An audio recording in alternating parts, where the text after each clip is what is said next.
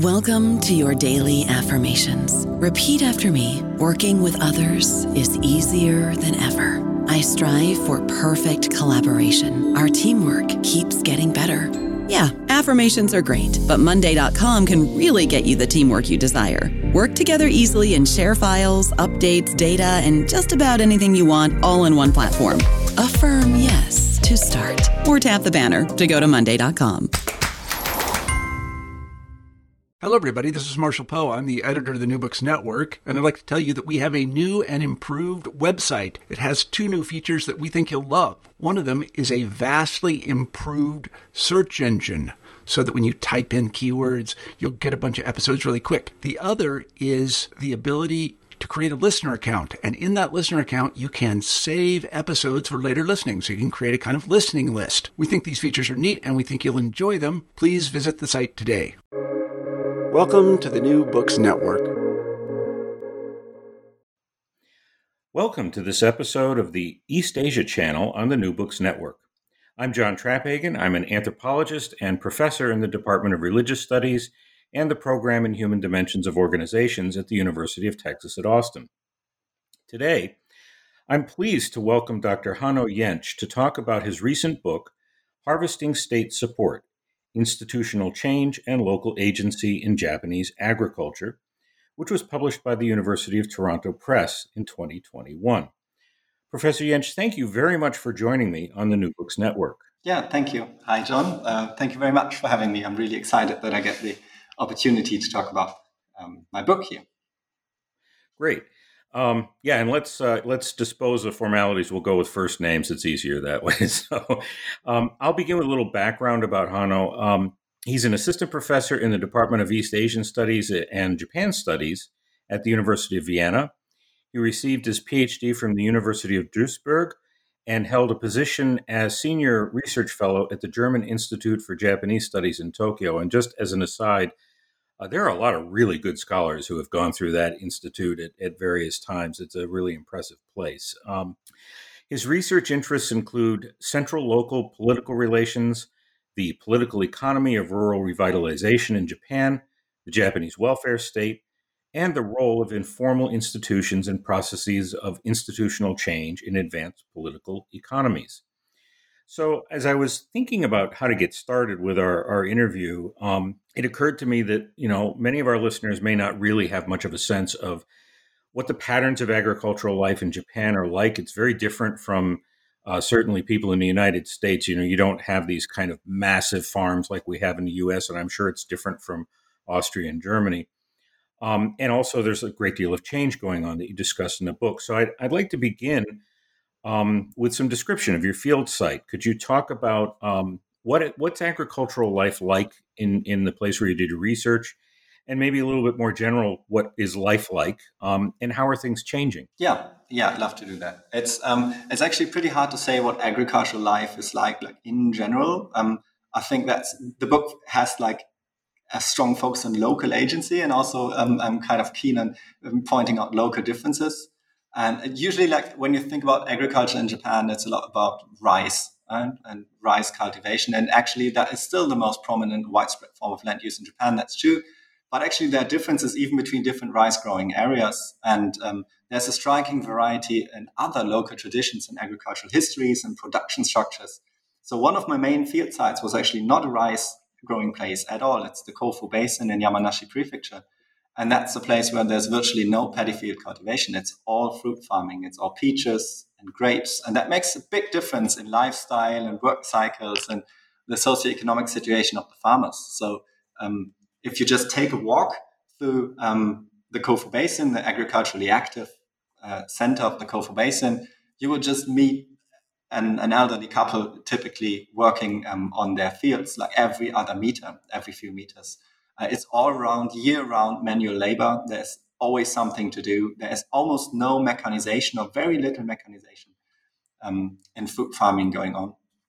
Um, and rice farming areas feel totally different. Rice farming areas are um, uh, more widespread. They're typically also in, in, plain and flat areas, at least if there's commercial rice farming. Um, and there's a different work life. There's uh, rice farming is far less labor intensive Uh, it's almost fully mechanized um, and has been fully mechanized for decades now in Japan. There's almost no manual labor, um, and it's a totally different work cycle. So there are peak labor phases um, in planting and harvesting, um, maintaining fields where you know everybody's out and working. But outside these uh, phases, you might actually walk through one of these areas and don't actually meet anybody um, actually working on the field.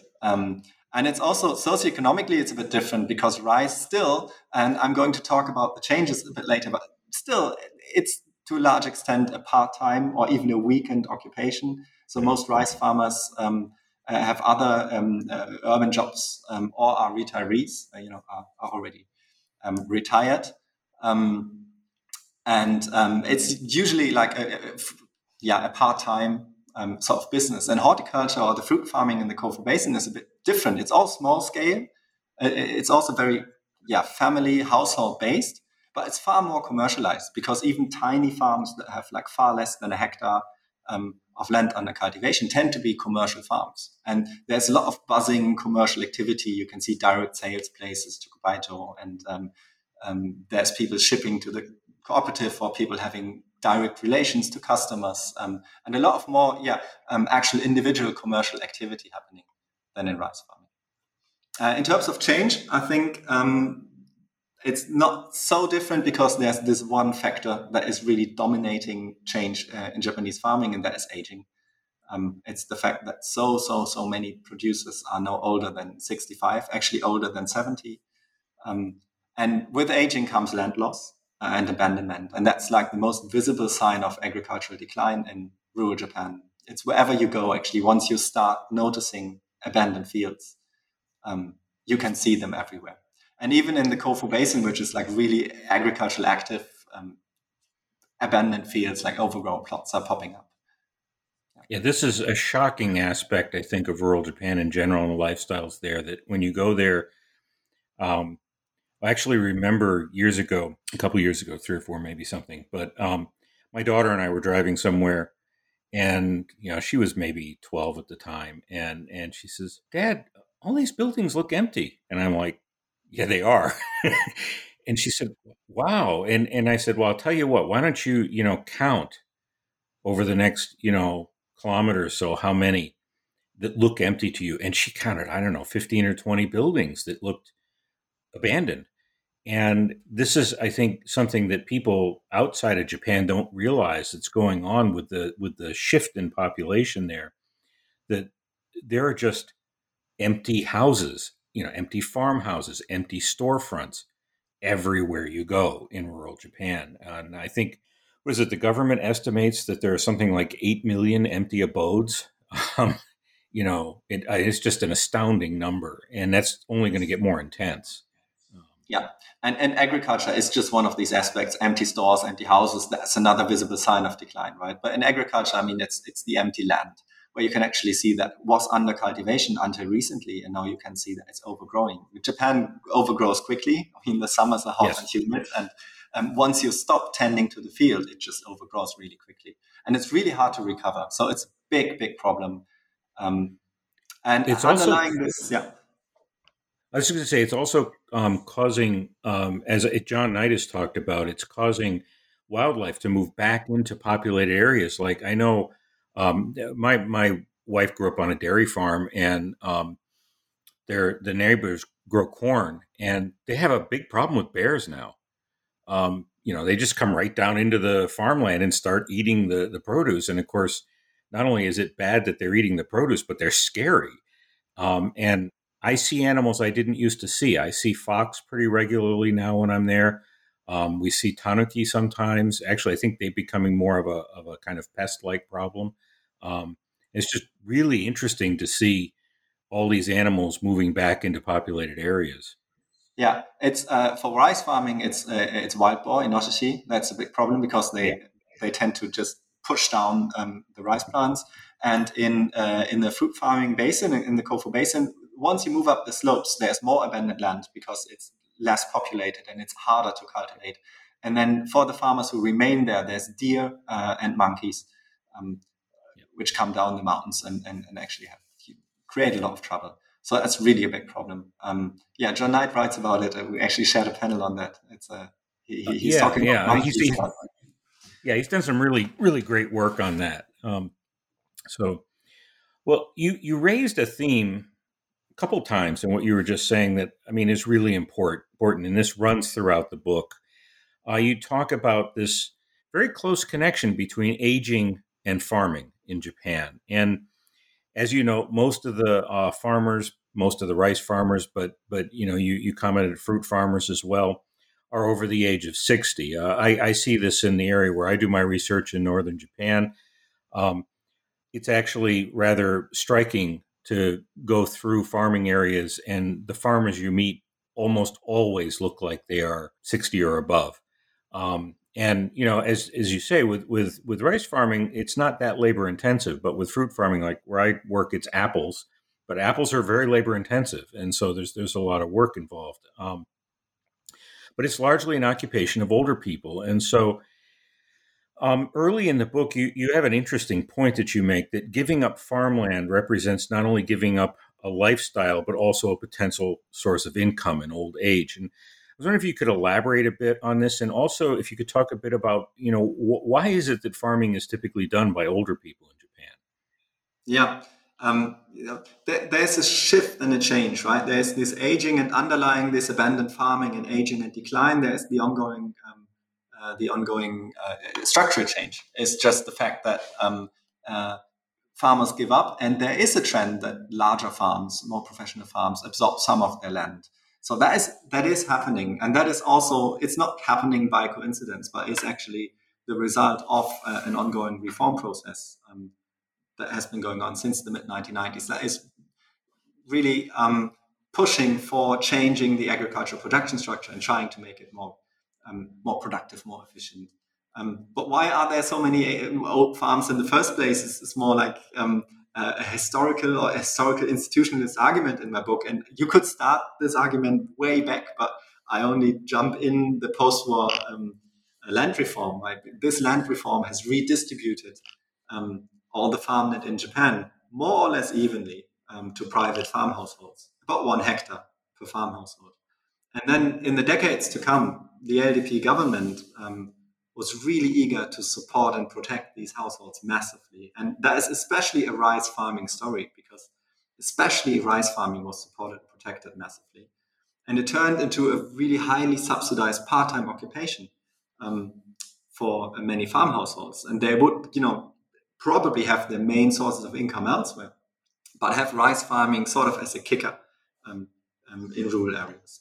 And that led to many, many things. But among many other things, what it led to is that rice farming households had strong incentives to hold on to their land.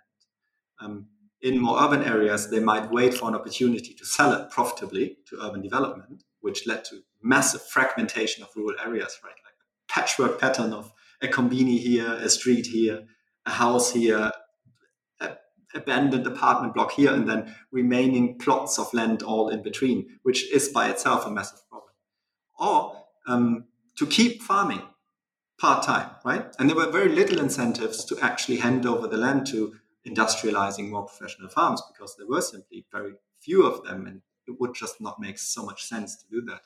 And over time, younger generations would move away to study, um, to work in, in urban areas. And the remaining people tending to this land would grow older and older. And because um, the government does not support even rice farms as um, massively as it used to since the mid 1990s, 2000s. Um, and because the land is so fragmented and tiny, um, there's really nobody who wants to take it. So the remaining people in these rural areas still farming tend to be very old, and it only grows worse um, um, over time. So that's one of the problems that these reforms are dealing with: is how can we actually redistribute the land um, from these remaining and aging and aging farms to other producers who want to take it, who can take it, um, yeah, and who can um, um yeah farm efficiently in the government language. I don't know about you, but I'm very busy and I don't have a lot of time to cook. That's why I subscribe to Factor. Eating better is easy with Factor's delicious, ready to eat meals. Every fresh, never frozen meal is chef crafted, dietitian approved, and ready to go in just two minutes. You'll have over 35 different options to choose from every week, including Calorie Smart, Protein Plus, and Keto. These are two minute meals. Factor meals are ready to eat and heat, so there's no prepping, cooking, or cleanup needed. They're flexible for your schedule. Get as much or as little as you need by choosing your meals every week. Factor is the perfect solution if you're looking for fast, premium options with no cooking required. Sign up and save. We've done the math, and this is important. Factor is less expensive than takeout, and every meal is dietitian approved to be nutritious and delicious. Head to factormeals.com slash NBN50 and use code NBN50 to get 50% off. That's code NBN50 at factormeals.com slash NBN50 to get 50% off. Um, I'd like to turn now to the main theme of the book the role of institutional structures in Japanese agriculture and their relationship to political structures. Um, I think anyone who's done research in rural Japan has encountered JA, which is referred to in Japanese at times somewhat ominously as the Nokyo, um, it's a system of agricultural cooperatives that kind of loom over virtually every aspect of agricultural life in Japan. So, could you talk about um, these institutional structures and their relations to local and national politics? Yeah. Uh, so, due to these structural reforms and aging, um, for, for many of these older um, farm households, especially rice farming households, the choice is just between giving up agriculture um, and getting rid of the land, um, and maybe not even having somebody who will take the land, which is just leave it um, um to fall idle, um, or to do something, right? To do something to uh, expand a business or become a more professional farm household of, or, or agricultural entity. And of course, for many of these very old farms, that's not an option.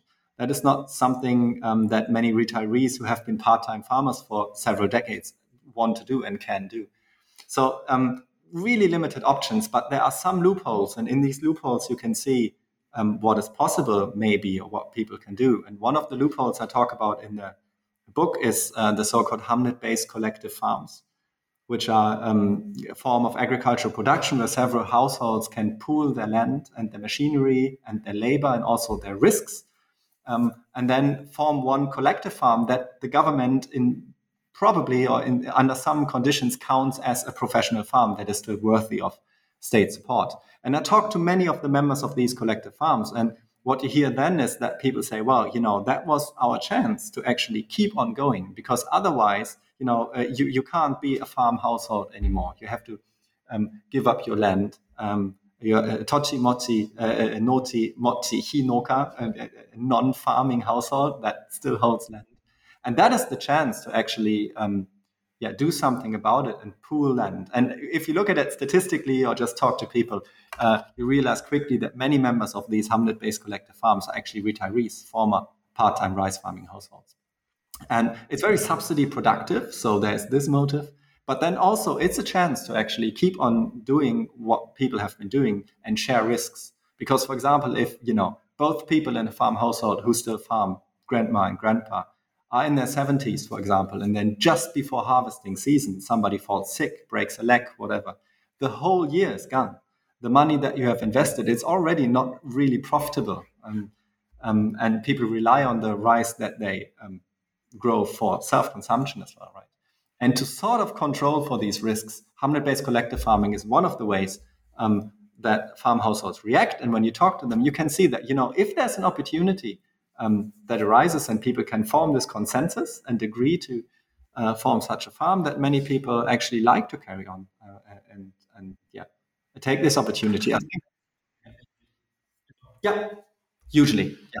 It's um, also if you join this farm and uh, you get a um, certification as a nintei nogyosha as a certified um, farmer um, uh, these farms can also buy new and bigger equipment for zero interest loans. So it's highly subsidized it's a very it's a very complicated situation, you know, and I think this there's a one of the things your book does a really wonderful job of is bringing together a variety of factors that are involved related to you know things like population change but but also this intertwining of, of different types of institutions local and larger institutions and situating it all in in this broader context of of you know the the politics of of Japan. And it's in and also the, the sort of the culture of the the small family centered farm and um, I'm curious. I, I, usually ask this question at the beginning of interviews, but I, I thought it would be you know better in this case to get some general background on on rural Japanese life. So I'm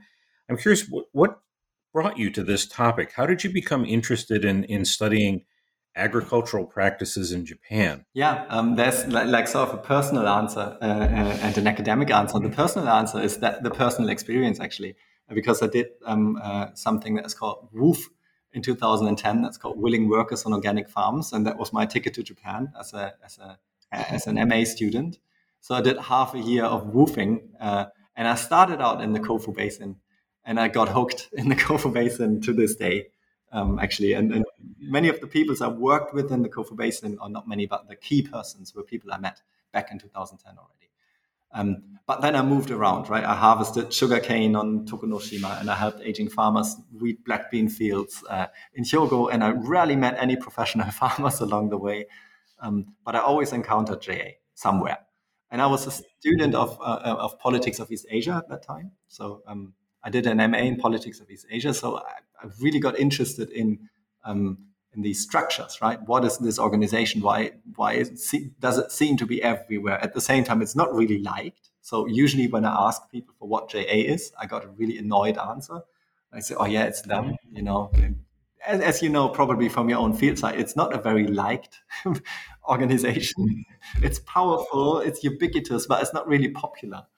Um, and I, I, came back to Germany. I really wanted to know what I can know about this. So, so I, I sat down and, and, and, started reading. And the role of no-kyo quickly found all the literature about no-kyo, what I mentioned before, like being the obstacle to change and to reform, the rural power base of the LDP. And then quickly found out that all these things have been changing they had been changing for a while when I started doing research, and they have changed ever since, right? And I realized that there is change happening politically in rural practices and production structure, etc. Um, you know, one of the farmers I worked with back then, and I still work with later, is one of these entrepreneurs I write about in my book um, in the Kofu Basin, in the food farming Kofu Basin. It's one of these entrepreneurs who actually started this business particularly to do something else than everybody around. Right? That's the first farmer I actually got to know personally was somebody who wanted to start a wine and grape business, a diversified business. Um, and he managed to do that by now.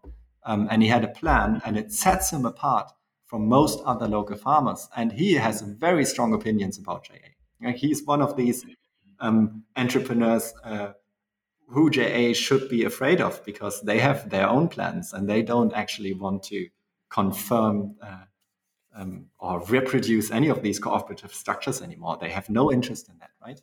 So I knew that was possible, right? And, and there's things changing.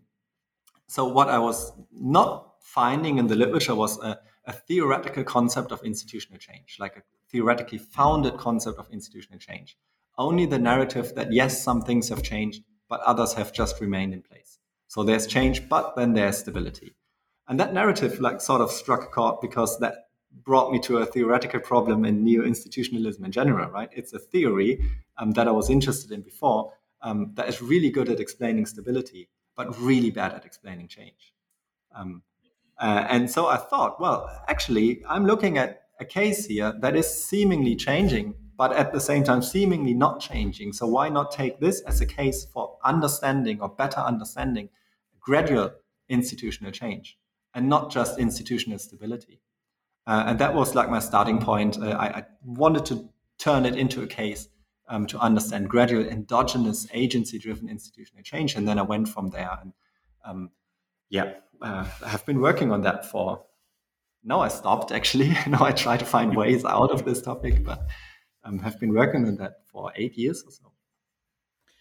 Well, I think you know what we get out of your work is that you know harvesting state support is just an exceptionally detailed and and as an anthropologist i would describe it as an ethnographically rich study of the political economy of japanese agricultural regions it's a i think it's a really important book and you know we've really only touched on the surface of both the description that's there and as well as your analysis. And I'm wondering, is there anything that we haven't covered that you'd like to raise for our listeners?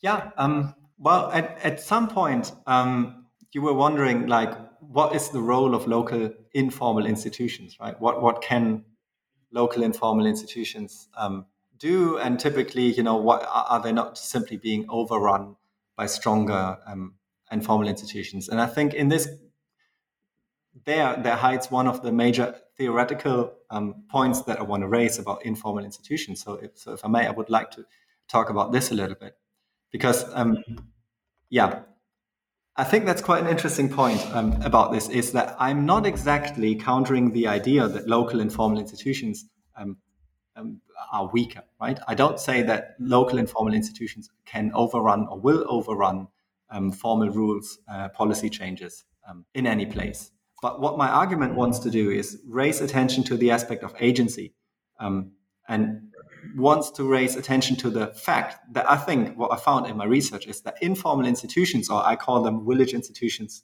um, to summarize, you know, a number of different norms and practices. What they do is also a matter of how local actors are instrumentalizing them, what they do with them, how they are reinventing and adjusting them. Because usually, when we talk about rural informal institutions, right, what we what we typically get is is a narrative of decline, um, right? That is um, all these traditional norms and practices, communal labor, and all that, that has been declining in Japan, and not only in Japan, but also in Austria, in Germany, in the US, etc. Um, and and then others say, well, you know, that might be, but the glass is not half empty; the glass is half full, right? If we look at Japan, despite all these socioeconomic change, we can still see that some rural practices um, um, and norms uh, and social structure are remarkably stable, right? And, and we would look at, for example, how a hamlet or a neighborhood association is organized and see, well, obviously uh, something is left. So the glass is not half empty, the glass is half full. And I wouldn't argue with any of these statements. I think they're all right. I think that's, that's all correct. But analytically, they are quite frustrating, right? Analytically, mm-hmm. um, what do we do with that? Is, are they important? Are they not important? And so I don't dispute um, the fact that you know these rural institutions change, and also don't dispute that they have been declining over time. But what I want to do is add a qualifier and say what they are and what they do is what local actors make of them, and how they recombine these practices with changing uh, formal rules. Now, after, like for one example, I, I talked about hamlet-based collective farms earlier, right? Um, these where farms combine their land and their labor in, into a collective farm. And first of all, I would say very few hamlets in Japan actually still rely on communal labor in the way they used to 50 or 60 years ago. Right? That's a story I heard in the field, and I would say, I'm, I'm sure you would agree, and, and, I would say most people working in rural Japan would agree. That is not the case anymore. Yeah.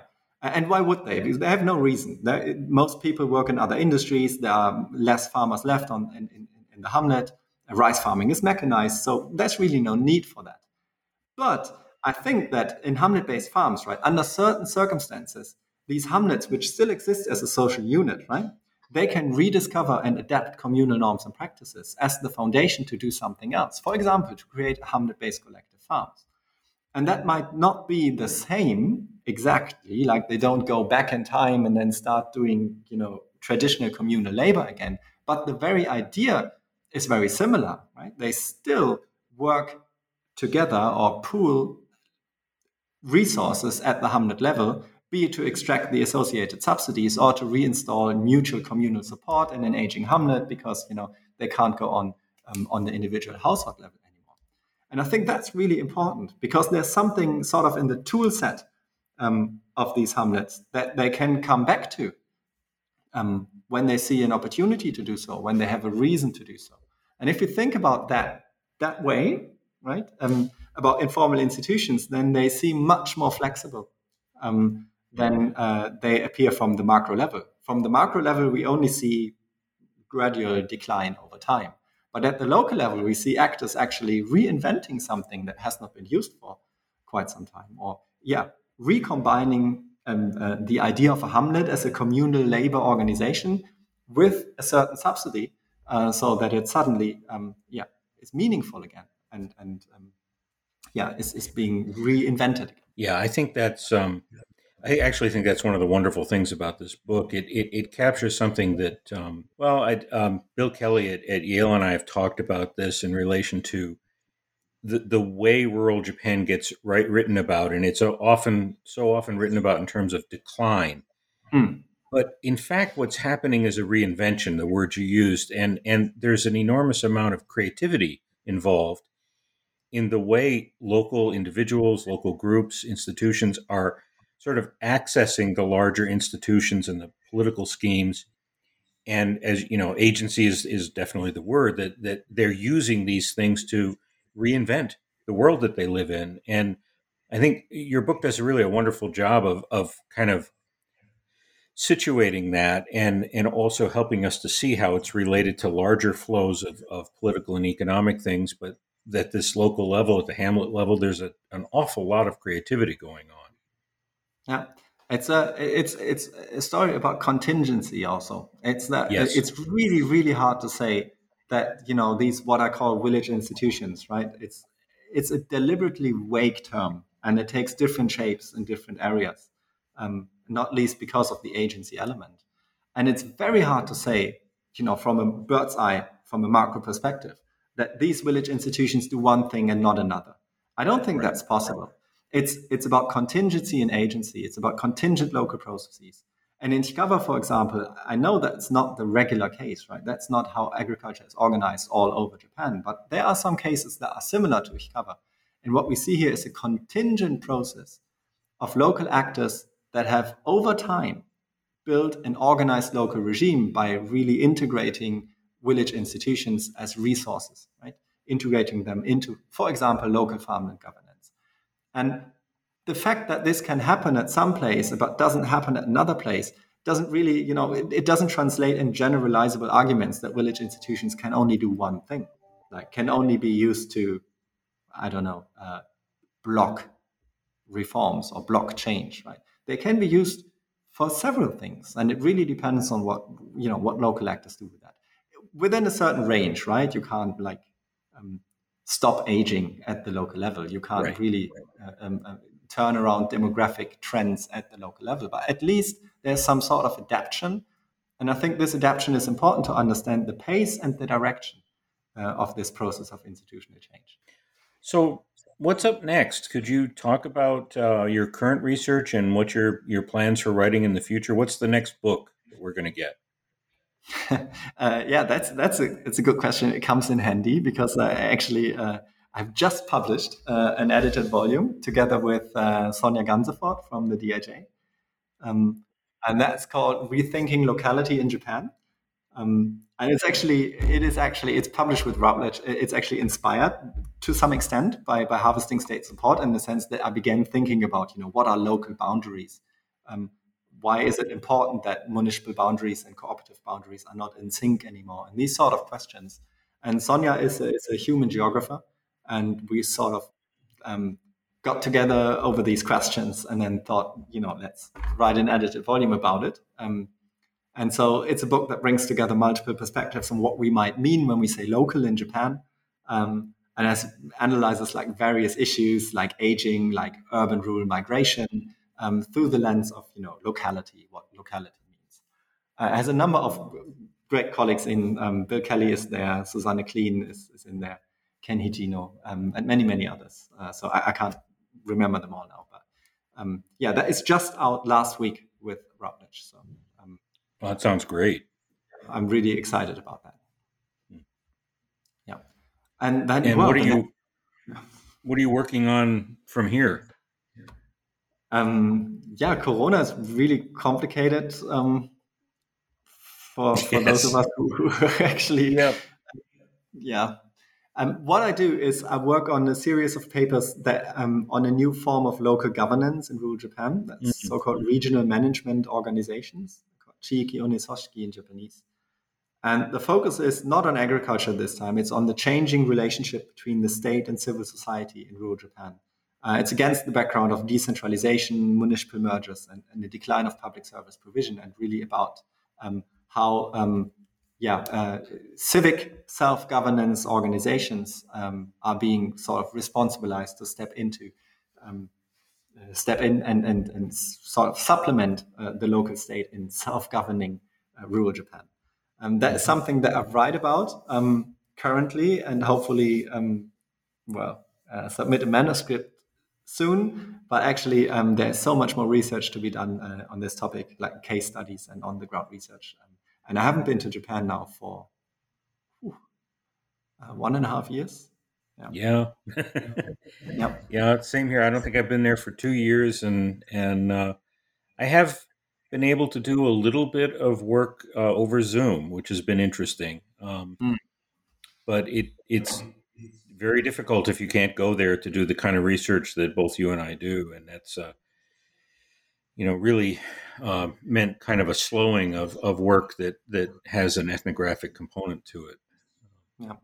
Yeah, when I was still at the DIJ, I, I did some pilot research into this topic uh, in a place called Iida City in Nagano.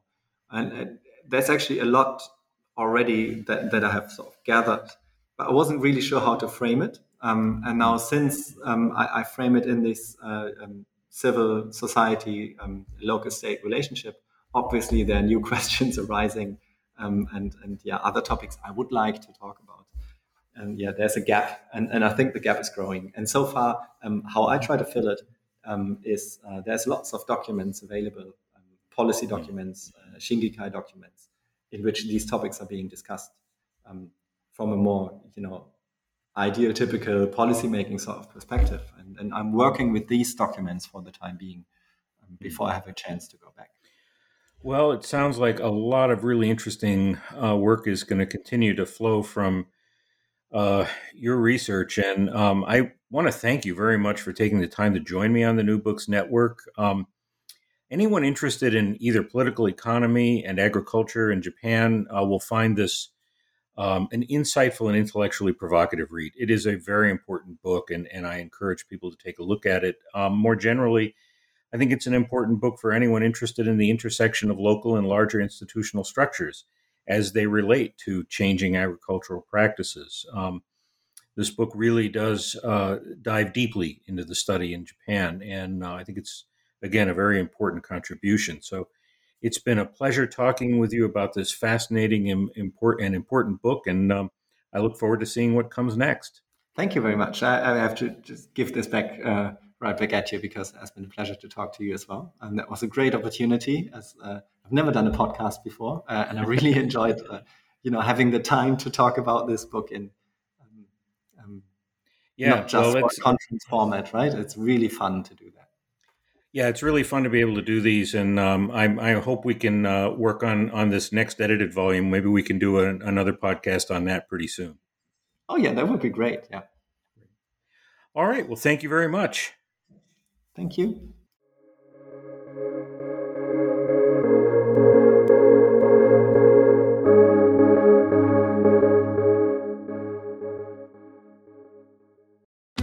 Join us today during the Jeep Celebration event. Right now, get 20% below MSRP for an average of 15178 under MSRP on the purchase of a 2023 Jeep Grand Cherokee Overland 4xE or Summit 4xE. Not compatible with lease offers or with any other consumer incentive offers. 15,178 average based on 20% below average MSRP from all 2023 Grand Cherokee Overland 4xE and Summit 4xE models in dealer stock. Residency restrictions apply. Take retail delivery from dealer stock by 4 1. Jeep is a registered trademark.